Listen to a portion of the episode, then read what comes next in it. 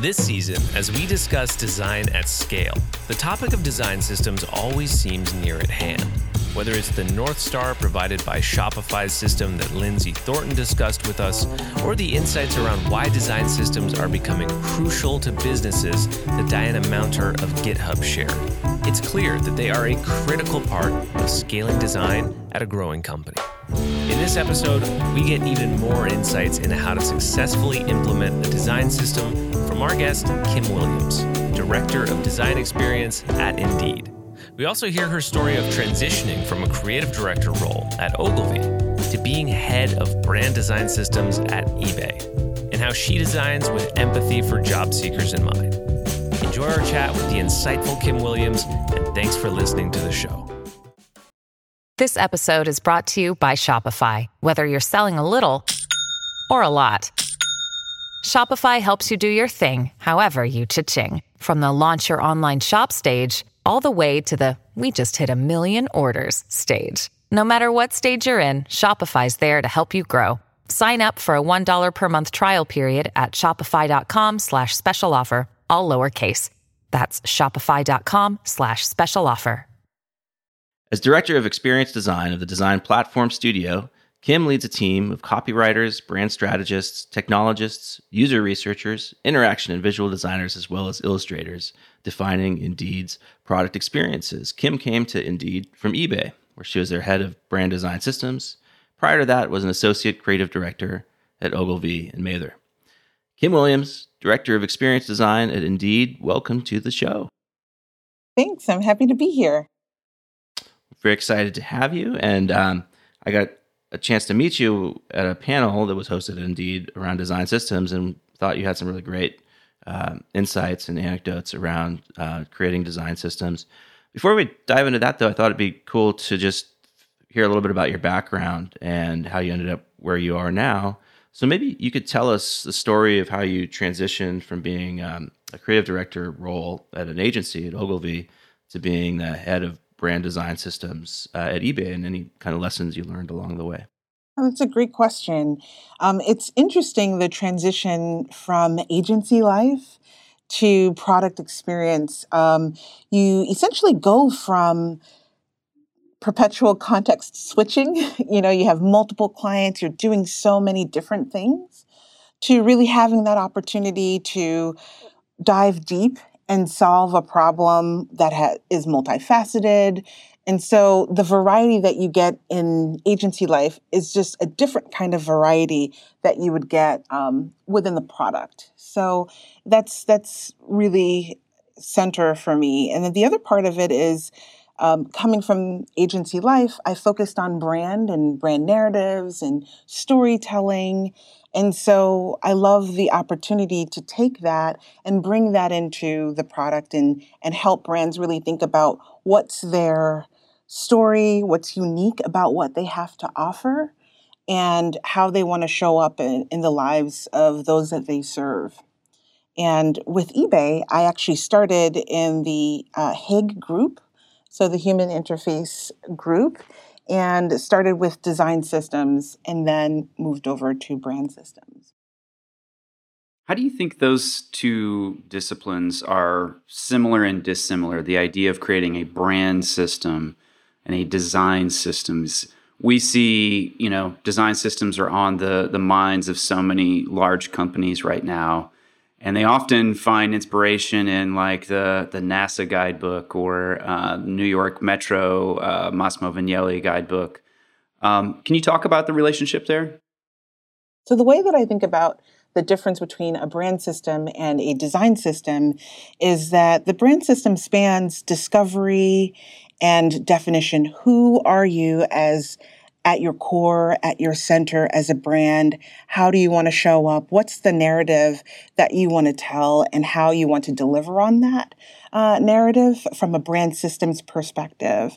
From the design system perspective, it's really about developing. So, taking the high level elements of illustration, color, photography, um, motion, and breaking that down into more tangible and tactical applications within the product itself. Like, how does that specifically apply? How do you go from kind of the 50,000 foot view of motion, like video, to like the 50 foot view, which is like, what is that micro interaction for that button? So, um, that's what development means. And I think that that's where you get into like design system. And then delivery is where you get into um, how do we think about how this scales across the various parts of your product experience. So understanding that um, you want to have this holistic vision, so you're not shipping your org chart. You know, uh, how do you consider um, the different nuances of those different product teams and what they might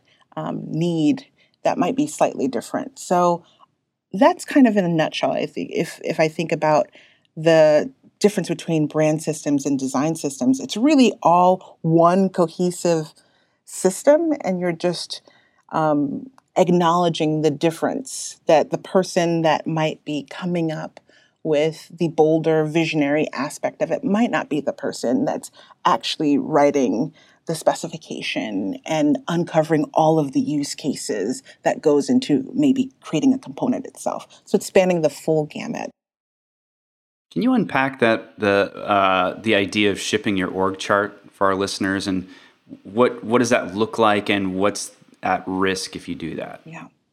I think that it's what that looks like is you see all the different teams that are working on the different parts of the product. And I think it's really easy to do. I think, you know, even the best brands in the world, you can kind of see those seams.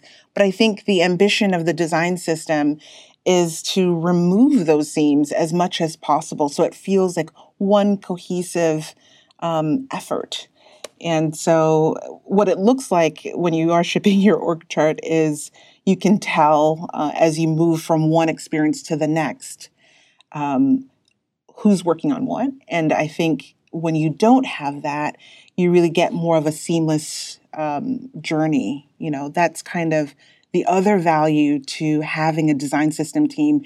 You really have a team that works horizontally so that you become this like glue within the organization to connect that dot um, between the different products to make sure that holistically and there is this kind of cohesiveness within the experience itself that it feels like one even though um, it's made of many. Um, so tell us a little bit about so you're at ebay and then you're transitioned over to indeed and, and maybe tell us kind of when you came on and as far as the sort of formation of the indeed design system and how you brought you know any learnings you had at eBay over to Indeed as you as you worked on their system there. Great. I was brought on by Matt McLaren, who is the VP of Design at Indeed. Was really excited to have the opportunity to work with him again. Um, he we worked together at eBay, and the the key learning here is actually we were let's see. So Matt was designer number one in San Francisco, and I was designer number hmm. two. And it was really exciting to be on like the ground floor of this new chapter, this new chapter of Indeed, where here's this beloved brand that's making this investment in design. You know, it was just really exciting to be a part of this moment of helping Indeed chart their next chapter. For Indeed, it's like it was always a, about search itself. Um, kind of how do we, you know, you go to the, the site, you search for a job, and that's kind of it. You know, similarly on the employer side, you come to Indeed, you search for a candidate, you find them, you know, and that's kind of it. So for, for me, um, it's this exciting opportunity to really go from this transactional experience of you get what you need in this one specific moment to more of a transformational, more of an engagement. How do you think about relationship? How do you think about being with someone, supporting that person from their first job to their last job? How do we think about how we support someone every step of the journey? And it's just a different frame of mind, a different frame of thinking. And so I think what really excites me about being at Indeed is this how do you solve for um, supporting someone in arguably one of the hardest times of their life? You know, for folks that are looking for jobs, when you talk to job seekers that have been looking for, you know, two months to a year, you know, two years, you know, they are really down you know they're down you know their their eyes you, they're not making eye contact. You know i was talking to someone that was like biting their nails just thinking about how much mm. research they've put into finding um, other companies. And you know for me that is really compelling. It's it's all about the job seeker. How do i think about creating a system that makes it a little bit easier celebrates with them when they have wins um, encourages them when it's really, really difficult. And so for me, that's really paramount. When that job seeker looked at me and said, I bet you have a recruiter. You know, I bet you have someone that's willing to do whatever it takes to help you figure out your your next step. And we're so privileged. We're so fortunate in Silicon Valley to have access to all that we have. But there's so many people that are still rebuilding from, you know, 2018 or sorry, not 2018, 2008. And um, yeah, so I think that that mission and that focus of how do you build connection in a way in which helps support someone through their journey is really what speaks to me about Indeed. I'm curious, how big is the design team at Indeed at this point? Yeah. So the design team at Indeed, it's quite remarkable. We have basically quadrupled in size within the last year, a little over a year, um, year and a half, I would say. Wow, just the mechanics of that growth of like how do you hire that many people? That's challenging. Can can you talk about uh, what it feels like to go through that sort of growth, and then how you and your your colleagues who are in leadership positions are trying to bring that team together and um, you know make it high functioning? Yeah, that's a great question. I think recruitment is just kind of a beast um, in such a competitive market. You know, everybody in the Bay Area is looking for the right talent. And then for us, we add a different dimension, which is um, culture and value fit. You know, so for us, not only are we looking for the best talent, we're looking for people that care as deeply as we do about showing up in the lives of job seekers and employers in a meaningful way. And we do have, I know everybody says, probably says this, but we truly do have this no jerk uh, policy. And um, it's, we we are pretty committed to that you know? So everyone the only reason that we have been as successful as we have been with rolling out this first iteration of our design system is from the radical collaboration that happens when you bring people together around a common purpose and a common goal. It's the only thing. And i think that what's also remarkable is that we haven't just been growing in the united states. We have offices you know, all over. So India, um, Tokyo, we're opening up in Singapore, Seattle, um, Austin is our headquarters. So for us, it's we've grown at scale globally, but we've still been able to kind of maintain our culture. We've been able to maintain that drive, that ambition, um, the camaraderie, and it, how do you how do you do that? You know, I think that there's a lot that we do with like remote. It's co- always having a, a, video hangout, you know, always doing road trips. So we do um, we do office visits, um, team outings. We just really, really invest. We do museum days. You know, sometimes you know we'll just take the day, walk around the block. Um, we saw like a, go to a pop up installation. So just trying to within each design community make sure that there are activities that are happening um, outside of the office, in the office, and just really, really, you have to be intentional um, with nurturing that relationship. So as you guys have grown the team to this large scale, do you do you have an ops function that's been helping with that um, as you scale? That is our next frontier. Um, we just opened um, up that role and are really excited to uh, get talk to candidates now about design operations. Did you post that on Indeed? we did. We did indeed post that on Indeed. That's an unfair advantage that you have. No wonder you could grow your team at that rate and in one year.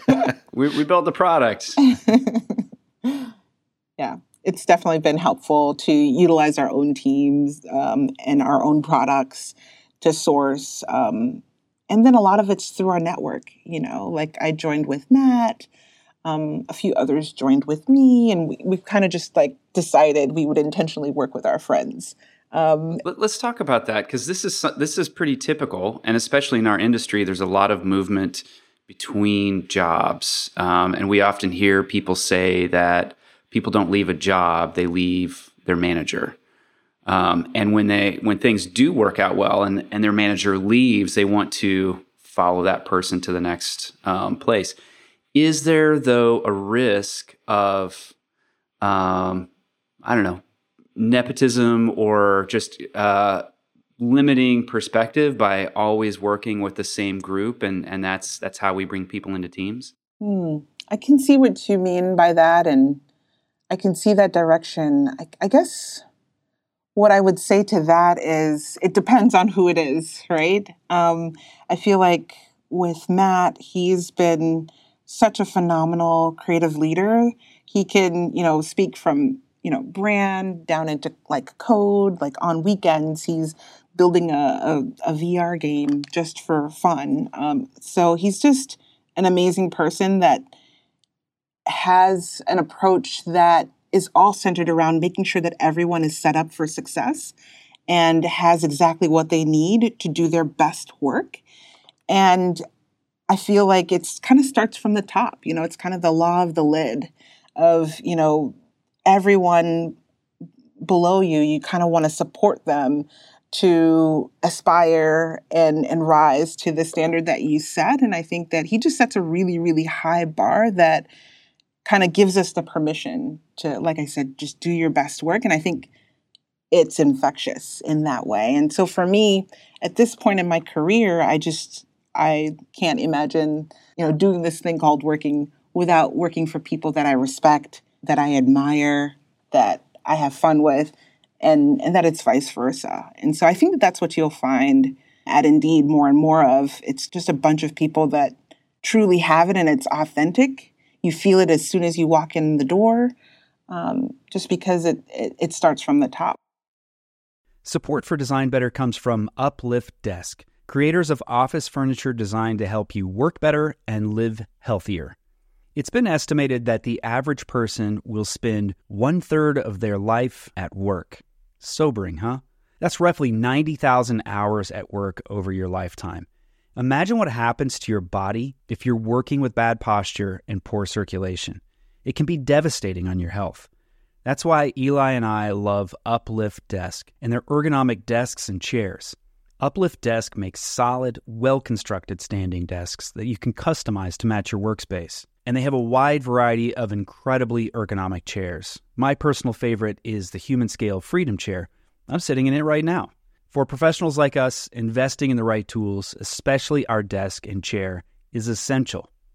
You're going to get free shipping, free returns with free return shipping, and an industry leading 15 year warranty that covers the complete desk. Eli and I love their products, and we know that you will too. Give it a try. Go to upliftdesk.com and use code DesignBetter5 for 5% off your order. That's U P L I F T desk.com to get 5% off your entire order with promo code DesignBetter5. This show is sponsored by BetterHelp. When we spoke with Seth Godin on Design Better, he said something very interesting. Everyone's got a noise in their head. You, me, your boss, everyone. That noise in our head is self doubt, confusion, fear, anxiety, all of that. It's part of the human experience and it can hold us back. Therapy is one of the best ways to work through it all. to quiet the unproductive noise and develop positive mental health. If you're thinking of starting therapy, give BetterHelp a try. It's entirely online and designed to be convenient, flexible, and to work with your schedule. BetterHelp can help you get the support that you need. Visit betterhelp.com slash designbetter today to get 10% off your first month. That's betterhelp, H-E-L-P dot com slash designbetter. So just going back to design systems, and I imagine that since you've started at Indeed um, and started working on the system, it's kind of evolved over the time and its use has evolved. Could you talk a little bit about that evolution?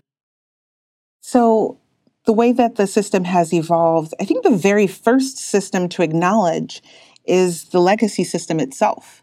So, we didn't come in and immediately introduce something new. We started by actually codifying the system that was there. So, there were 20 buttons, choosing one button and like just kind of creating the componentized um, engineering version of what the system would be. Um, so starting there. And then we also, from a visual standpoint, took a very iterative approach. So we started very lightweight changes and we user tested it. So user testing is really important and this notion of co-creating with your audience to make sure that it works uh, is really important to us. And so, all along the way, we um, conducted, and we still do, user studies to find out what people are thinking. And what we found was when we made very, very subtle changes, um, either people didn't notice at all, they're like, what changed? Or um, they felt like we had taken away some of the things that um, had made it unique. It was really interesting. So, we tried to play it safe and got really, really lukewarm results, both in quantitative as well as qualitative measurements. Um, and so we took it up a notch and decided okay, so we played it safe. We've also documented legacy. Let's go further because that's kind of the opportunity before us. And so we went bolder um, and then another key difference is we had standard A/B testing, where you know at Indeed you kind of measured one element on a page, for example, and and that's it. And you know that's kind of how things were measured, much like anywhere else, um, just your standard A/B test. But what we introduced was holistic multivariate testing, which allowed us to move levers on multiple different core areas like maybe it's not just the button it's button it's color it's input fields and then um, we were pretty sophisticated with how we measured that um, again through quant and and qual and then uh, through that measurement made sure that it was performant and we noticed that anytime we launched anything new it would immediately dip. Like all the numbers would turn red. hmm. um, but if you give it a little minute, you know, if you give it a couple of weeks, um, or you know, within the first week, you can kind of see where things are trending, and you can make um, fine tune adjustments along the way to get it stable and get it performant. Um, you know, that's kind of how we were taking it. So not trying to make individual standalone changes, but making holistic changes, but still putting in levers so that we could experiment in this kind of scientific way. Um, how do we understand the impact of the changes that we're making? This this idea of uh, of running multivariate tests and seeing dips um, is interesting because that's that's pretty standard. That when you put out something new, it dips, and it seems like, oh, our idea was actually terrible. Let's go back to the drawing board. And I think it's impressive that you have the uh, the stamina to wait it out and see. Okay, uh, it's not not so good to start with, but let's just see how it shakes out. So, what do you what typically do you attribute that dip to? Is it just okay, we've put something out and there's a learning curve with our audience and they have to get accustomed to that, or is there something else? There's, I think that there is when you have that um, initial dip, it is change. You know, at the end of the day, even the best change in the world, someone's not going to like it. You know, um, I think that there is this change factor that you you definitely have to weigh in. There's also just thinking through the fact that it might seem like a small change, but for us, we were looking at the hierarchy of the page. And so when you're changing multiple things at once, emphasis shifts. And so maybe something that's dipping uh, in a particular measurement is something that had too much emphasis on it before in the first place. You know, that's kind of where you start to fine tune even how you're reading the numbers and how you're interpreting them. Um, sometimes a refresh might have exposed a dark pattern, um, something that, sure, it's dipping, but the positive metrics that we were tracking before weren't really great metrics uh, because they were problematic from a user mm. experience. And so those are the things that we kind of weigh when you see something negative um, in that initial release. And you kind of weigh that out with what's the bigger picture. You know, I think our executive leadership team, you know, doing tests for a long period of time, that's a big investment. And I love that our executive team really supported us through that and continued to support us through that and help us prioritize. Okay, here are the things that matter the most. Here are the things that we don't want to impact. And so for them, you know, the focus is on doing what's best for the job seeker. We will walk away from an increase in revenue if it doesn't help or if it hurts um, the job seeker in any way. And so we use that lens with even our measurement. And so for us, we took a look at everything, but the executive team kind of helped us prioritize making sure that there's mutual engagement or making sure that job seekers can connect with employees, um, sorry, employers in, in a meaningful way and vice versa, that that mutual connection is happening and that we're removing the friction from folks being able to apply um, to a job. And so all that to say, there are a lot of numbers moving and a lot of parts moving. And what it comes down to is ruthless prioritization of like what is most important. And it really gets you honest about the numbers.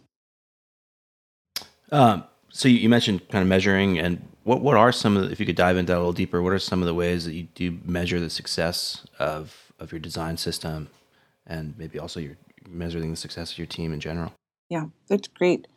Um, so measurement for us, like we think about it threefold. We think about how can we understand what users are doing, and that's through quantitative, like where are they clicking, what actions are they taking, and then of course we want to know um, why they're doing those things. Why might someone choose this flow versus that flow? And that's where we get into qualitative research.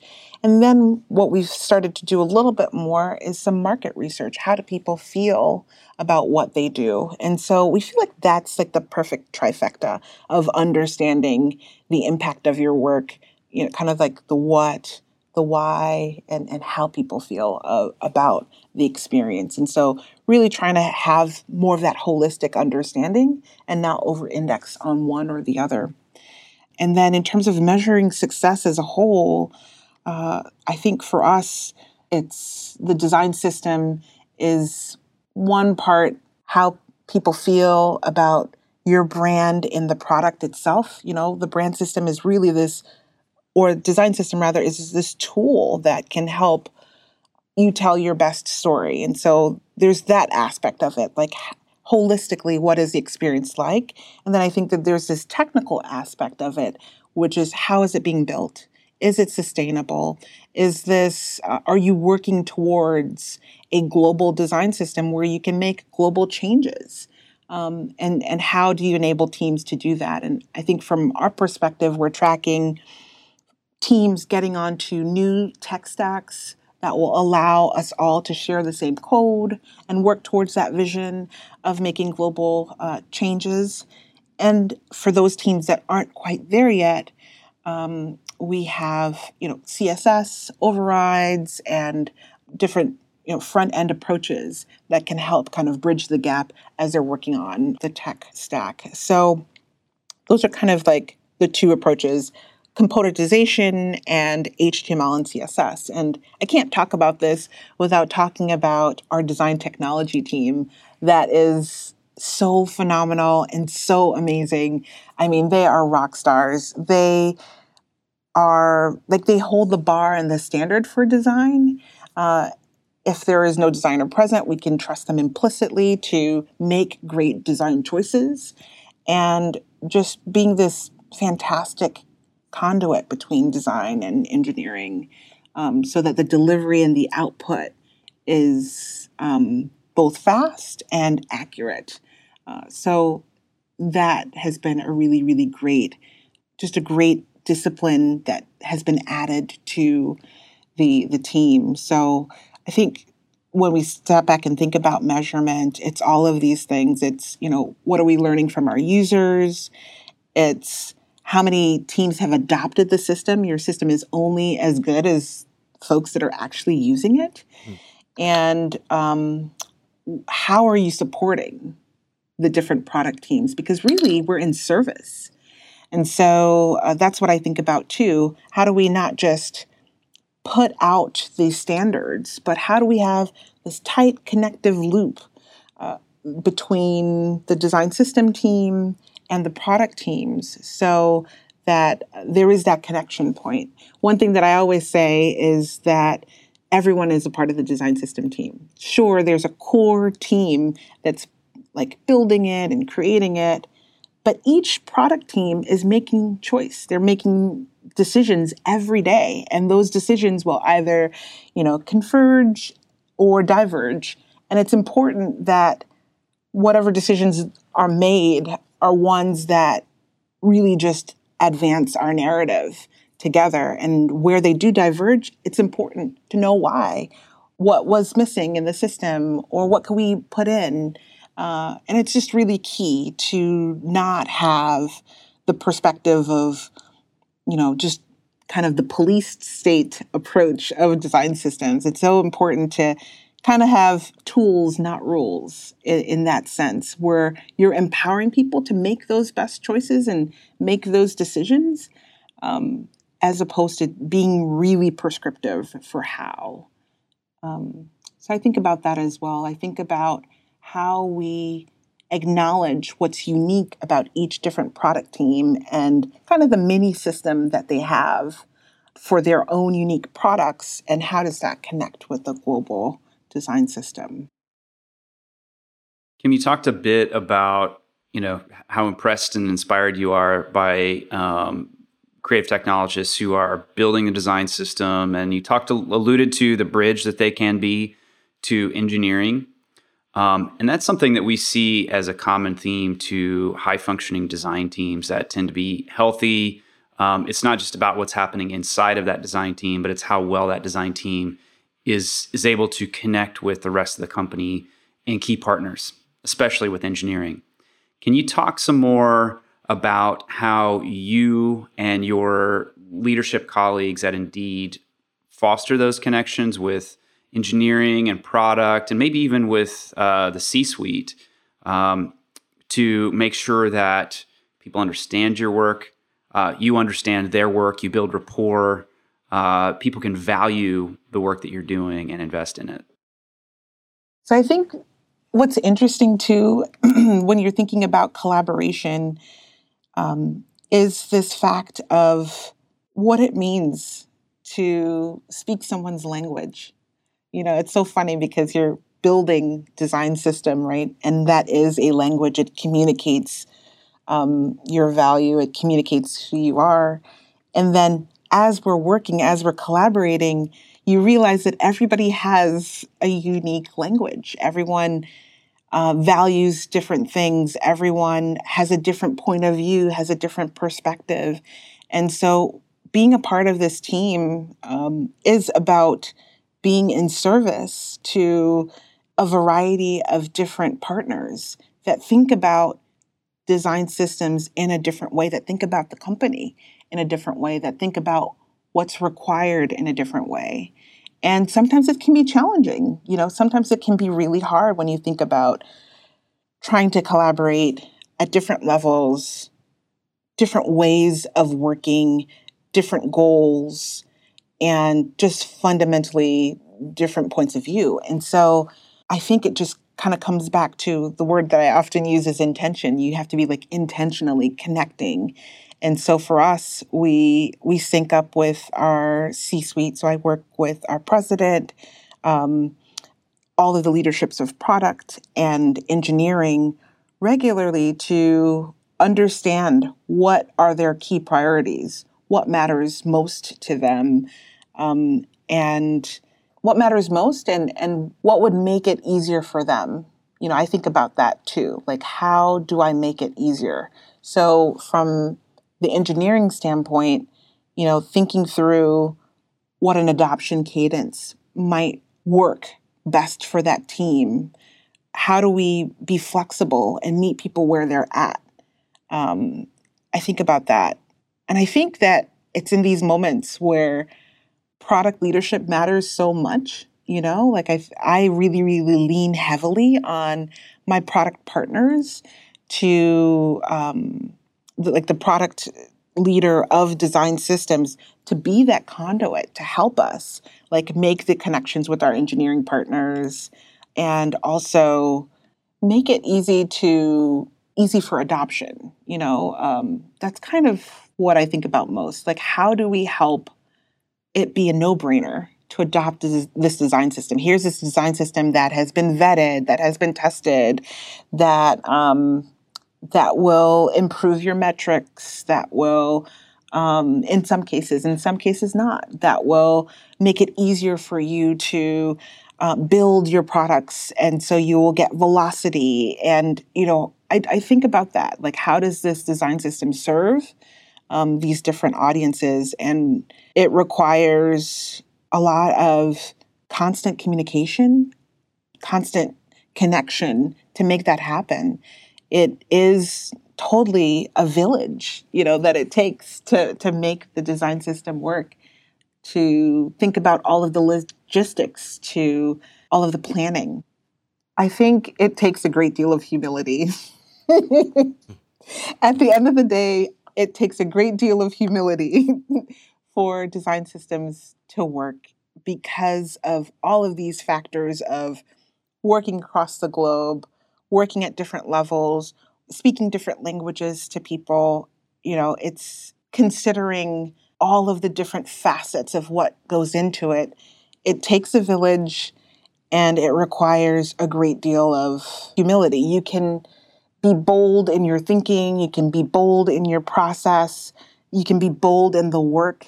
But when it comes to the collaboration piece, it really is paramount that you make meaningful connections. And I think that that's where a purpose driven company has the advantage, has the edge, because you're already rallied around and you can anchor around a core purpose.